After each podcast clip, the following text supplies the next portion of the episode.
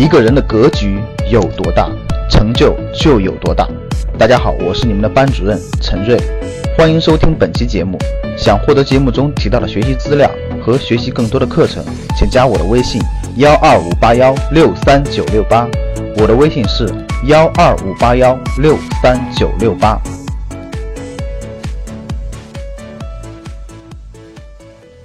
你是不是已经很久不敢看自己的微信朋友圈了？刚工作时老是跟你借钱的小张，最近又买房了。当年一起到洗手间逃单的小王，正在晒欧洲的十五日游。曾经被你大骂特骂的小李，现在已经是百万粉丝的大 V。方案回回被总监退的刘胖子，居然混进了阿里。你是否正在经历这些类似的事情呢？不知道从哪一天开始。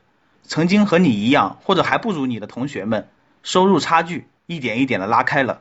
但是你要有信心，相信这只是暂时的，因为真正的差距并不是不敢看朋友圈，而是打开朋友圈也无所谓了。那么这一切到底是怎么发生的呢？毕业的前两年，职业化拉开了百分之三十的差距。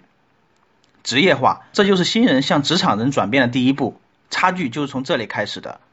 以网上有个负责系统运维的职场新人吐槽，抱怨老板不考虑员工的感受，新系统更新永远是凌晨十二点，出门永远要带着笔记本，不管洗澡还是睡觉，一个电话第一反应不是穿衣服，而是上网。后面的回复呢更精彩，一个程序员老鸟提供了一段有大片即视感的回忆：股市暴跌那一年，巨大的成交量把证券营业部的系统搞出故障，整个运维部门全体出动。一半的人紧急抢修，另一半人呢，拼死抵着办公室的大门，不让门外抄着板凳的愤怒的股民冲进来。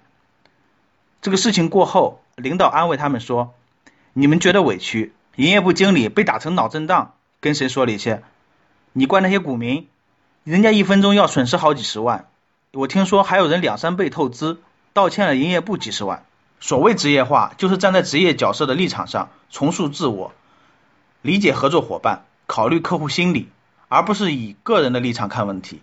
现在的学校教育越来越崇尚个性了，所以很多人一进职场就先蒙圈了。公司体制本质上是集权的，领导们就是大大小小的独裁者，员工首先是职业化的执行者，才能保证高的效率。不过工作前两年，大家都是在起薪点起跑，你职业化转变的早，顶多也就拉上百分之三十的差距，很多人并不重视。但这关如果不扎实，下一关技能化上就要吃大亏，埋下了日后的差距隐患。毕业的三到五年呢，技能化呢就拉开了一倍的差距。不能达到技能化的知识和能力，就不能变成工资单上的数字。一位体育记者介绍工作经验时说：“采访一场赛事，赶到场地之后，先别急急忙忙的找人采访，一定要找到洗手间，把最不可预知的风险排除掉。”一位都市报老编辑对新编辑说。这个行业你能做多高我不知道，但能待多久取决于你正常写稿的速度。一个职业投资者和一个业余股民的最大区别，不是预测走势的能力，而是前者只搞自己能搞的行情。就连一个职业诈骗犯也清楚，第一步不是去骗人，而是用弱智短信筛选出容易上当的傻子。在工作的前两年，你加班到天明熬出来的工作成果呢？最后是一堆毫无用途的垃圾。领导还要安慰你，谁让你是个拿底薪的新人呢？但想要你的薪水以每年百分之三十到五十的速度上涨，那么你必须让你的产出价值大于你付出的成本。唯一的保证就是知识的技能化。每一个人的工作都可以分为可重复的经验和不可重复的挑战两部分。知识技能化的第一步就是通过大量的刻意训练，总结出一套适合自己的方法，让工作在可重复的经验部分更高效。就像前面老江湖总结的经验。第二步呢？就是要解决不可重复的挑战问题。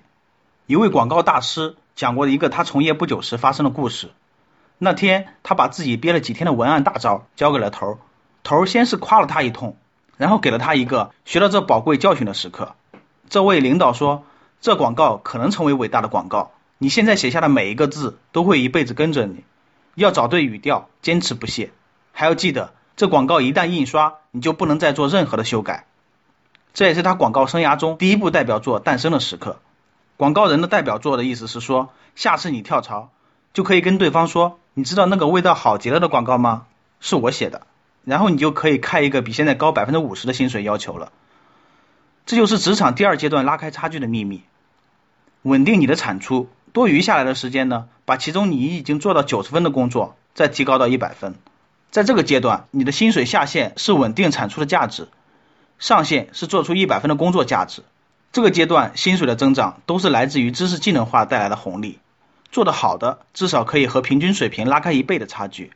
但职场大部分人也都会停止于这个阶段。想要工作五年之后，薪水还能继续保持高增长，就得靠第三个阶段——中介化。毕业五到十年的中介化程度，决定了三到五倍的差距。技能化就是卖时间，所谓薪水高，就是单位时间内创造的价值高。但一个人就算天天加班，工作时间也就十来个小时，瓶颈呢很快就会出现。薪水再想往上，就要把时间玩出花样来。技术人员的世界里有一个奇怪的定理。唯有技术平庸的人才能领导一堆技术大牛，这很好理解，因为这个技术平庸的人是他们中唯一能跟公司其他部门打交道的人，也是唯一能进行非技术思考的人。现代社会里，企业是基本的经营结构，为什么要一大帮的人坐在一个办公室里工作，而不是像以前的手工匠那样单干呢？肯定是因为一加一大于二，一加一不会凭空大于二。中介化就是整合人和人的工作，这其实是时间批发的工作。买下属的时间，整合团队工作，用一加一大于二的效应再卖给公司，薪水就是中间的差价。所以作为管理者，能力体现在协调下属的工作，而不是自己的水平有多高。能外行领导内行，不是对领导的贬低，而是对管理者基本的要求。想要薪水的最大化，最好的办法就是整合更多的人，但整合更多的人，批发时间就不够了，还要建立时间的多级营销体系，就是管理下一级的管理者。这个时候呢？除了协调分配这些基本动作之外呢，还要知道如何激励员工，如何帮员工规划职业生涯，如何建立晋升体系等等。不过这些年呢，公司的边界开始被打破，所以中介化的另一个方向就是做知识大 V，这是时间复制的工作，可以极大的突破公司规模的限制。这个呢是一个很大的话题，今天咱们就不展开了。中介化程度取决于你整合了多少资源，把时间复制了多少份。不过它也有上限，这就是第四个阶段的职业瓶颈——个人的价值观。毕业十年以上呢，价值观会造成十倍、百倍的差距。一位企业的创始人和他的高管团队发生了分歧，起因呢是这位创始人想在公司成立一个医疗小组，服务所有的高管和家属。经理们会问：为什么不用第三方服务机构呢？这才经济高效。但创始人坚持自己建团队，他认为在健康面前。钱就是个屁事儿，员工和外部团队的尽职程度当然是不一样的。这位创始人的话不一定正确，员工未必就比外部团队敬业。但这个观点呢，又无法用一般的管理规则去挑战，因为它来自创始人的价值观。企业高管每天都要进行大量的决策，有一些决策需要丰富的经验值、标准化的流程，可以进行理性的分析。但还有大量的决策是全新的，与其说是科学决策，不如说赌一把的成分更大一些。这个时候呢，价值观就是最高法院。到第四个阶段，大家都是成功人士，以后的发展除了运气，主要就是价值观的差异。巴菲特大学毕业之后做金融的他，不到曼哈顿，却回到了他的故乡南方小镇奥马哈。就像我们一线城市名校毕业之后呢，回到了自己家乡四线的小县城。巴菲特的理由是在熟悉的地方更自在，就像他几十年如一日的喜欢喝可乐、吃薯条是一样的。这可不仅仅是生活方式，他总结自己的投资风格时，其实讲的是他的价值观。别人追求变化的东西，我永远在人类永恒不变的价值上下赌注。虽然那时他的价值投资理念并没有形成，但他的价值观早就注定他最终会形成独特的投资风格。当然，价值观没有对错的标准，只有主流和非主流的区别。你的价值观符合这个时代，你就是飞起来的猪。否则，你只有继续等待属于你的时代的到来。